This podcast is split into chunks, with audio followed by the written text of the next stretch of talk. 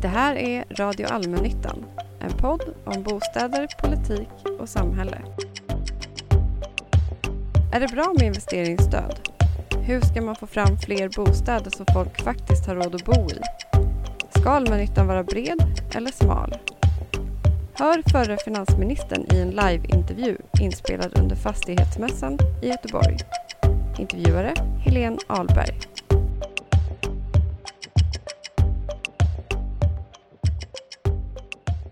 Välkommen till Radio Allmännyttan, Anders Borg. Tack så hemskt mycket. Väldigt trevligt att vara här. Du är ju tidigare finansminister. Det känner nog alla till. Bland eh, yngre generationer, eh, mer känd som han med tofsen, förstod jag, på en mig närstående tonåring utan samhällsengagemang. Men han med tofsen, det känner man till. Den är tyvärr borta. Ja, nu är inte den kvar. Men nu har du ett omtalat influencerskägg istället. Men... Ja, ett vackert grått skägg. Ja. Mm, snyggt. Nu är ju du, har ett engagemang i fastighetsbranschen. Du är ordförande i Selhall Fastigheter ja. som bygger och driver omsorgsfastigheter. Ja, vi bygger eh, omsorgsfastigheter, mycket LSS, mycket äldreboenden, förskolor och en del skolor. Vi kommer också äga en del av fastigheterna men oftast bygger vi för partners. Så det är ofta ja, de stora pensionsbolagen och andra som, som kan driva det där långsiktigt också. Mm. Så att vi driver ju inte vård och omsorg utan vi bygger Nej. för kommuner och, och, för andra vårdgivare. Vi, vi, är väl egentligen kan man säga här, det bolaget kommer delvis ur något som heter Norrländska vårdfastigheter så att det, det är mycket Stockholms och uh, Mälardalsregionen men det är faktiskt också hela, ja, hela vägen upp genom Sverige. Mm. Så när byggnaderna är klara då släpper ni dem så att säga? Ja, det beror lite på. Det, det, här är ju ett gäng som har hållit på i, i 30 år och byggt eh, vårdfastigheter och de har ett väldigt genomarbetat sätt att förhålla sig till hur man bygger så att det inte blir som vårdcentraler och kliniker när det ska vara boenden för människor och att man försöker göra det integrerat in i bostadsområden och allt det här. Så att vi, vi är också en långsiktig partner till, till, till kommuner som, som vill det, men, men då på, på fastighetssidan. Så det, det blir alltid en diskussion vid, vid varje enskilt projekt. Men idén är ju att komma bort från det här att det ligger ett äldreboende 500 meter utanför ett villaområde ensamt på en lerig åker utan att det ska vara en trevlig miljö dit man går och där anhöriga vill vara och där, där personalen trivs eh, och där man också får bort en del tunga lyft. Och man bygger helt enkelt till exempel lägenheterna så att man redan från början kan ha, få in en säng. Att den sängen faktiskt står så att den har en vacker utsikt. För det kan bli så att människor blir ja, de har samma fönster i kanske fem år att titta igenom och då, då är det väldigt viktigt att man bygger i rätt och trivsamma miljöer. Kommunerna är ju väldigt bra partners. De vill ju i de flesta fall ha, ha eh, som hög kvalitet i det de gör. Sen finns det ekonomiska begränsningar och sen är det ju väldigt svårt att hitta bra mark i, i Sverige. Om ni ska hamna på rätt ställe, så att säga, inte ute på en åker, då, då måste ni in ganska tidigt i detaljplaner, processer och så? Ja, vi vill ju gärna vara med tillsammans med andra som bygger och, och göra det här. Och då, har det väl kanske varit lite så, det är det vi tycker är, är vår konkurrensfördel, att många andra som har byggt, de har fått av kommunen uppdraget att bygga en förskola eller ett äldreboende därför att man vill ha det. Men sen är, det ingenting de är specialister på. Då blir det lite fyrkantigt och lite, kanske inte något som är perfekt. Och då tror vi att vi som är väldigt specialiserade på det tillsammans med andra kan bygga väldigt bra verksamheter.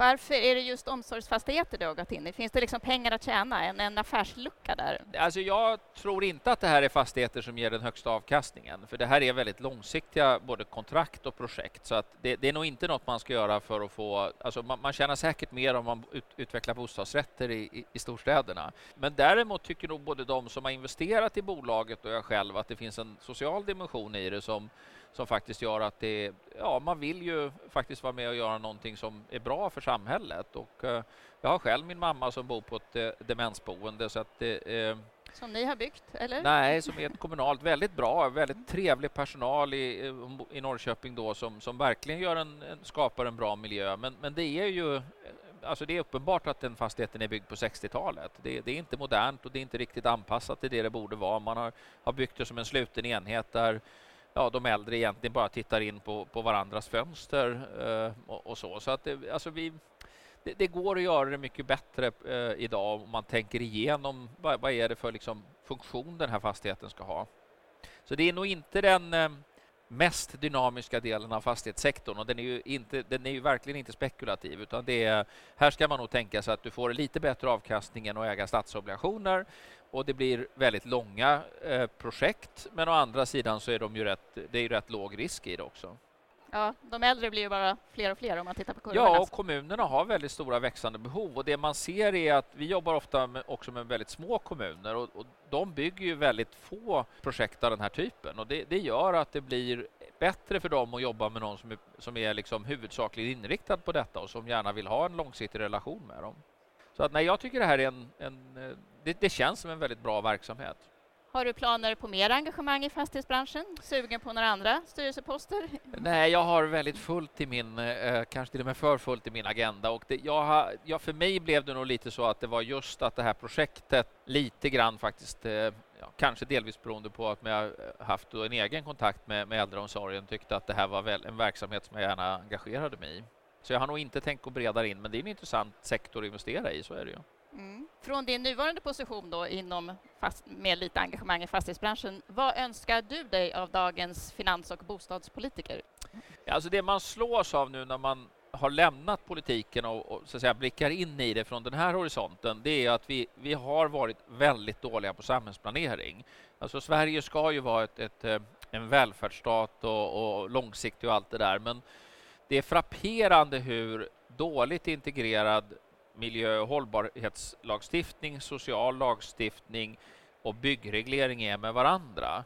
Alltså rimligen borde man ju kunna göra regionala planer som man bryter ner på kommunerna där man åtminstone för en 5-10 års perspektiv framåt kan ha ett, ett, mycket mer systematiskt förhållningssätt till hur man leder trafik och hur man bygger social infrastruktur och hur man utvecklar bostadsfastigheter. Så att just nu får man ju lite intrycket av att det, det är vi ska ju vara planeringens förlovade land, men det är inte så man upplever det när man tittar på hur till exempel bostadsutvecklingen sker i Göteborg, Malmö, Stockholm och, och andra tillväxtstäder.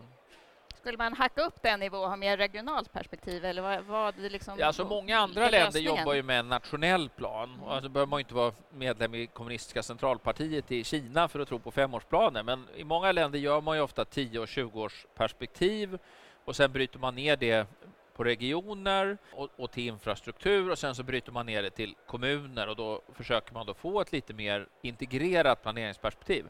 Nu ska man ju också säga att det här med att tro att någonting är bra på andra sidan gärdsgården, det beror ju oftast på att man inte har varit där. Eh, jag har ju haft jobbat med en del eh, eh, fastighetsutvecklare och fastighetsbolag i Tyskland och, och Storbritannien och, och de har ju samma problem som vi.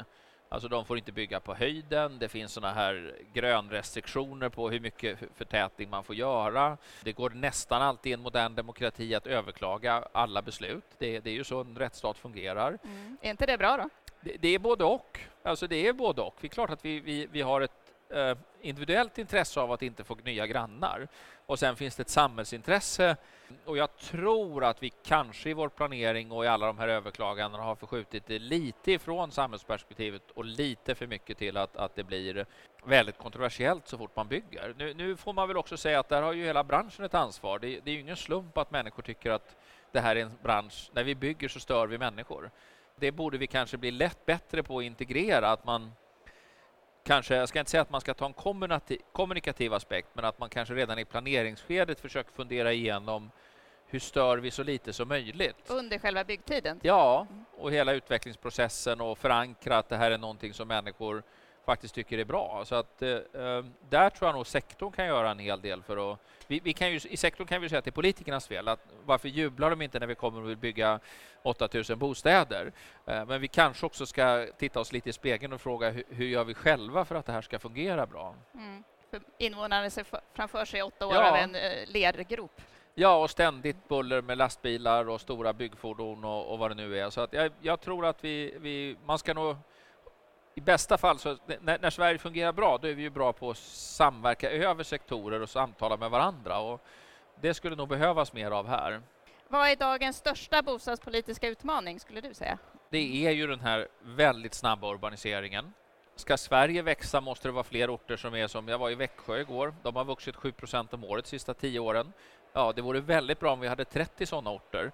Men det betyder också att det blir väldigt många i hela Kronoberg som flyttar in till, och hela Smålandsregionen som flyttar in till centralorterna Jönköping och, och, och, och Växjö. Klimatfrågan måste tas på allvar. Eh, det finns ingen som är beredd att investera idag som inte kräver att, att företagen och, och, och verksamheterna är klimatanpassade. Unga människor kräver det av oss som leverantörer och, och när de är konsumenter. Så att, eh, och, förmodligen är det också så att det är ett det finns rätt stora utmaningar även för oss i det här med extremtemperaturer och somrar som blir helt plötsligt så att man funderar på om vi ska ha luftkonditionering i Sverige. Mm. Ehm, och översvämningar. Och översvämningar och, och, och de delarna. Och, och, sen har vi naturligtvis också eh, hela den här demografin med en åldrande befolkning. Och det där liksom, vi har haft ett väldigt ungdomligt perspektiv på allt vi gör och det kanske är så att vi måste fundera på att vi att det, är det, det är inte bara mitt gråa skägg som är framtiden utan det är en, en grå konsumtion som är framtiden. Mm. Nu nämnde du tre saker. Om du liksom... Eh, Nej, men jag tror nog att man måste faktiskt jobba med alla tre. Det, det, går inte att komma mm. runt. Ska du bygga... Det finns ingen kommun som inte vill att du ska göra det på ett hållbart sätt. Selhall till exempel bygger mycket trä. Eh, vi försöker ha ett liksom hållbarhetsprojekt, hållbarhetsperspektiv på hela projektet. Och ja, det går inte att komma runt. Det är de tre sakerna. Det är urbanisering, det är hållbarhet och det är en åldrande befolkning. Mm. Det är stora trender och stora förskjutningar som jag tror har väldigt stor betydelse för hela samhället under lång tid.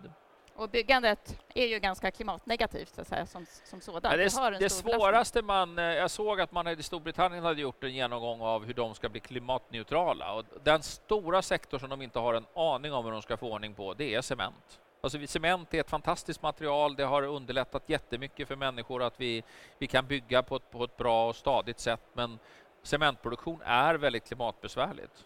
Och än så länge vet man inte riktigt hur man ska mäta Nej, det och jämföra. Och det finns ingen lösning på det. det, det, och det vi har ett par sektorer, alltså stora motorer till exempel, de går på koldioxidbaserad eh, förbränning och det har vi ingen lösning på. Vi kan prata om att vi ska ha fusionsenergi eller att vind eller etanol eller någonting ska komma, men idag så är det kolbaserat och det kommer förbli så om vi inte gör stora innovationer.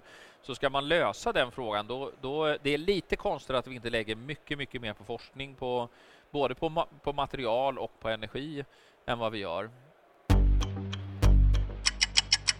Bostadsbristen då? Bristen på tillgäng Liksom ekonomiskt tillgängliga bostäder pratas det ju ganska mycket om. Ja, då kan man inte komma runt hyresregleringen. Det, det, det går inte, därför att eh, vi har inte få bostäder i Sverige. Vi har väldigt mycket bostadsyta.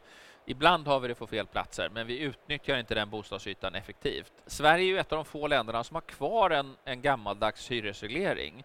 Och jag tror att det finns, om man skulle titta på de länder som har avskaffat den, så finns det ett antal socialdemokratiska länder som har gjort det och ett antal eh, moderatländer som har gjort det. Och det kan man göra på lite olika sätt. Eh, vi har ett stort behov av en social bostadspolitik därför att vi har människor som har för låga inkomster för att de ska riktigt ha, ha det boende som vi önskar ur, ur socialt perspektiv. Men då måste man nog kanske lite grann fundera på hur vi använder samhällets olika resurser för att hjälpa dem snarare än att just reglera priset på, på bostäder. Det, det, jag, jag tror inte att hyresregleringen överlever i, i tio år. Nästa gång vi får en stor internationell kris så kommer IMF, OECD och alla säga till oss att ja, ni måste lösa det där. Så länge ni inte gör det så är ni en eh, skuldfälla för omvärlden. Och, och det, det, det, går inte att hantera på, på något annat sätt än att man får, får bort hyresregleringen eller anpassar hyresregleringen på ett sätt som är modernt. Men att kalla det hyresreglering är ju i sig inte okontroversiellt, så att säga, i och med att det är en hyra som förhandlas varje år mellan Alltså vi, vi, vi kommer alltid ha hyresförhandlingar. Vi kommer alltid ha parter. Det tror jag man, man måste förstå att ett bostadskontrakt är inte som att köpa ett, ett, en, en burk snus. Alltså, det är ett långsiktigt kontrakt och en långsiktig relation mellan två parter. Så det är klart att det alltid kommer finnas en, en reglering i det. Men vi måste få en hyressättning som gör att vi får bättre utnyttjande av våra bostadsområden. Och jag tror också på skattesidan att vi får en större rörlighet på bostadsmarknaden. Mm. Själva den statliga hyresregleringen avskaffades ju för ganska typ 30 år sedan. Men... Vi, vi gjorde en, vi, vi gjorde en eh, stor eh, omvandling också av allmännyttans roll 2007-2008 för att klara av det här med EU-regleringen och att allmännyttan måste vara en eh, alltså kommersiellt eh, driven på samma sätt som andra. Jag, jag tror inte på att ha en social bostadspolitik av det slag som man till exempel har i Storbritannien eller i Holland där man har speciella fastigheter med väldigt låg hyra som man bara får bo i om man, har, om man till exempel är ensamstående mamma med låg inkomst och inte arbetar. För det skapar fattigdomsfällor. Alltså ska man titta på den brittiska socialpolitiken, då är den här behovsprövade bostadsstödet de har, det är förmodligen det dummaste sättet att organisera omfördelning på. Därför att dels vill man inte att människor i en utsatt situation ska koncentreras. Det är inte bra i ett bostadsområde om allt för många är arbetslösa eller om barn växer upp utan att ha förebilder som arbetar. Ehm, utan man måste hitta sätt att ge vettiga inkomststöd, vettiga välfärdsstöd och, och vettig utbildningshjälp för människor som gör att de får liksom en social eh, trappa att röra sig i, in i, i samhället och in i, i bostadsmarknaden. Så att, eh, eh, jag har inte svaret på detta. Jag tror att man skulle behöva samla sig och sätta sig kanske i två, tre år och, och titta igenom eh, de 10-15 länder som har gjort det här. Hur har man gjort det på rätt sätt? Hur kan man stötta människors boende utan att få alltför hög skuldsättning eller låg rörlighet? Hur jobbar vi med social utsatthet så att vi blir bättre på att, att helt enkelt bekämpa att vi får stora områden där, där, där många människor utanför arbetsmarknaden eh, lever? Sen 2011 kom ju då den här lagstiftningen som säger att allmännyttan ska vara affärsmässig. Precis, precis. Eh, och då valde man ju då att inte gå på det EU-spåret så att säga med inkomsttak och mer åt social housing-modellen. Nej, därför att det är en dålig, det är en dålig socialpolitik. Ska, ska vi ha en allmännytta, en bred allmännytta som är till för alla, så att säga, snarare än en smal behovsprövad social ja, det tycker sektor. Jag. jag tycker allmännyttan, eh, den har ju sina utmaningar. En del kommuner använder det ju mest som kassako eh, och kanske återinvesterar inte så mycket som hyresgästerna skulle önska. Så att eh, alla sådana här sektorer har ju sina utmaningar. Men alltså en bred allmännytta där kommuner och kommunala bostadsbolag tar ett ansvar ihop med privata fastighetsägare. Det tror jag är en modell som, som vi kommer ha under ja, all tid vi kan, kan överblicka. Men jag tycker inte att allmännyttan ska vara lika med problemområde eller social bostadspolitik. Därför som sagt, eh, eh, om man tittar till exempel på en, en ensamstående mamma i Storbritannien, om hon ska börja arbeta om hon är i social housing, då kommer hon förlora mer än 100 procent av det hon tjänar på att börja jobba. Därför då förlorar hon sitt boende. Ja, både den samlade inkomstförlusten blir helt enkelt större än vad hon tjänar. Så det, Sverige har haft andra typer av Eh, stöd för att, att utjämna skillnader. Vi är väldigt duktiga på barnomsorg, vi är väldigt duktiga på skola, vi har bra sjukvård, primärvård och annat som man får till låga kostnader. Eh, vi har historiskt sett varit hyggliga på att bedriva arbetsmarknadspolitik så att människor, vi ger oss inte förrän människor har någon typ av, av kompetens som de kan komma in på arbetsmarknaden med. Nu har vi blivit sämre. Vi har stora utsatta bostadsområden där man har väldigt koncentrerad social utsatthet och det är inte bra. Och det, vi, vi, ska inte bygga på det sättet och vi ska inte planera på det sättet. Och allt man kan göra för att bryta upp dem och förändra det tror jag är, är, är nödvändigt. Särskilt nu eftersom vi är på väg att få en väldigt etnisk dimension på, på, på, på, på fattigdom i Sverige. Eh, det, man ska inte kunna se eh, på människor direkt vem, varifrån de kommer och vilken social klass de tillhör. Och då måste vi ha en mycket, mycket högre grad av social rörlighet för de som kommer till Sverige. Enligt forskningen så har det då blivit en allt större andel i allmännyttan som eh, kommer från låginkomstskikten jämfört med ja. till exempel när miljonprogrammet byggdes och alla bodde där.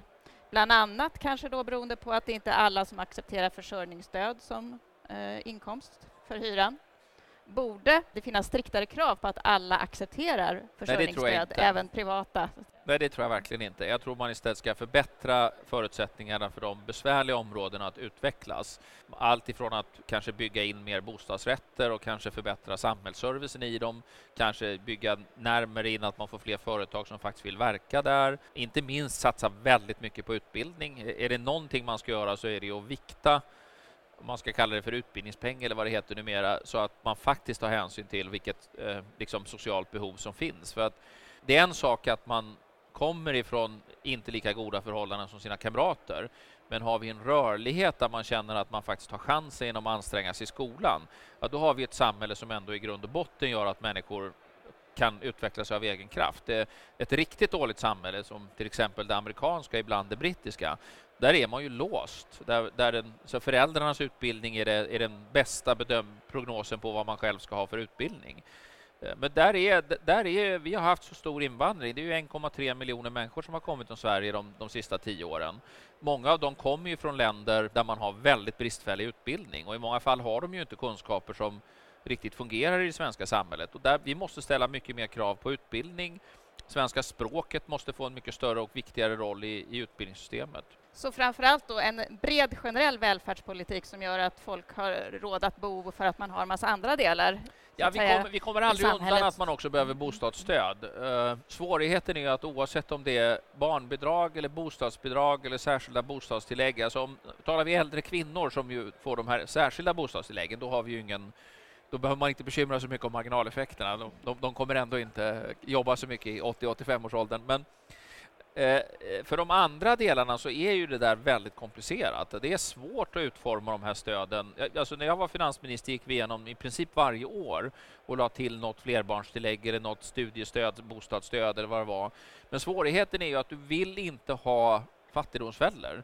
Och det blir väldigt lätt att om du har mer än tre barn ja då lönar det sig helt enkelt inte att arbeta. Och vi vill inte ha ett samhälle där eh, kvinnor stannar hemma Särskilt inte om det är också kvinnor som kommer från kulturer där de förväntas stanna hemma. Alltså vi har efter tio år idag eh, en sysselsättning på 40 procent för kvinnor från Nordafrika. Och så ska inte Sverige se ut. De ska, de ska ha 60, 70, 80 procents eh, eh, arbetsdeltagande i Sverige. Inte minst för att barn och flickor ska uppleva att i Sverige arbetar kvinnor. Bostadsbidragen borde höjas, säger många, för de har legat still länge. Men där får man också inlåsningseffekter, eller? Det är, så, det är jättesvårt att utforma bostadsbidrag bra, därför att det är där du får de stora marginaleffekterna för människor med låga inkomster. Jag har varit igenom det där systemet ett antal gånger. Jag vill inte säga att jag har någon lösning, men eh, ju mer du höjer, ju svårare, ju mindre social rörlighet får du. Eh, så det, det, det, är en väldigt otymplig del av socialpolitiken. Alltså det är redan Gustav Möller hade ju detta som, som norm, att vi ska inte ha behovsprövning. Och det har ju varit en framgångsrik modell för Sverige. Investeringsbidrag till hyresrätter har ju kommit och gått lite grann utifrån att eh, Just nu är det nog många då... som vill investera i hyresrätter mm. om man bara fick mark från kommunerna och hyggliga planprocesser och sådär. Så att, alltså, jag tror inte det finns någon... Det finns nog just nu en väldig vilja att investera i hyresrätter.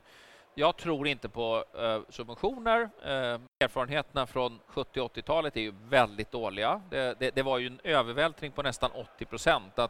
Alltså subventionen gjorde att byggkostnaderna steg snabbare i Sverige än i andra länder och det enda som hände var att vi var mer ineffektiva i byggsektorn, inte att vi fick bättre bostäder. Så att subvention... Det kopplades ju åtminstone till ett hyrestak i senaste versionen. Så att ja, att, att nej, jag tror inte. Jag tror det, den där typen av stöd fungerar aldrig. Dels är de ju också för små för att de verkligen ska spela någon roll. Eh, det, man kan säkert ha någon subvention för att man ska bygga lite mer miljövänligt eller sätta upp solpaneler eller något sånt där. Det kan fungera, men att tro att du löser Sveriges bostadsproblem med subventionspolitik, det tror jag är väldigt föråldrat. Och även bostadsbidrag kanske gör att eh, hyresvärdar, både allmännyttiga och privata, tänker att ja, men okej, då får jag hyresgäster ändå, även om jag höjer hyran.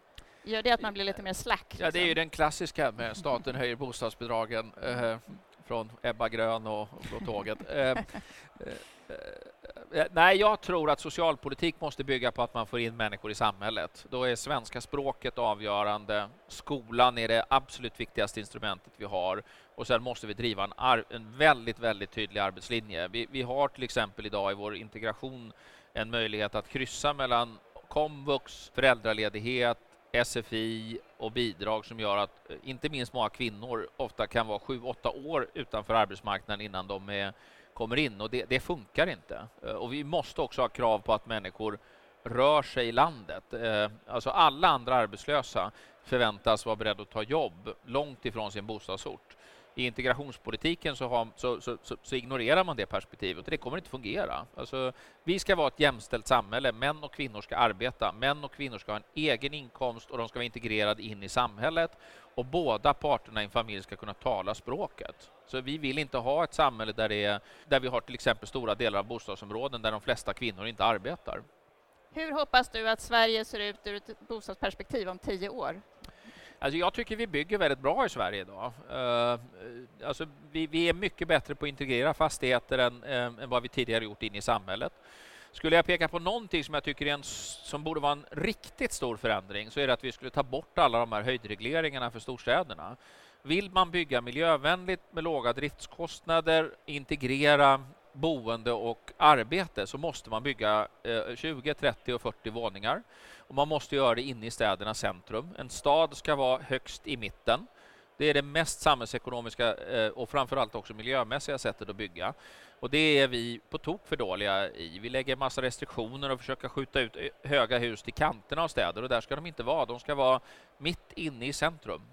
Och så ska det vara butiker, restauranger, fyra, fem våningar med kontor och så ska det faktiskt bo 20 våningar med människor där så att vi får in boende i våra centrum. Så att det blir levande centrum och inte betongöknar på, på kvällar, nätter och helger. För det är då man får brottslighet och, och andra saker som gör att det blir väldigt otrivsamt inne i, i, i storstadsområdenas...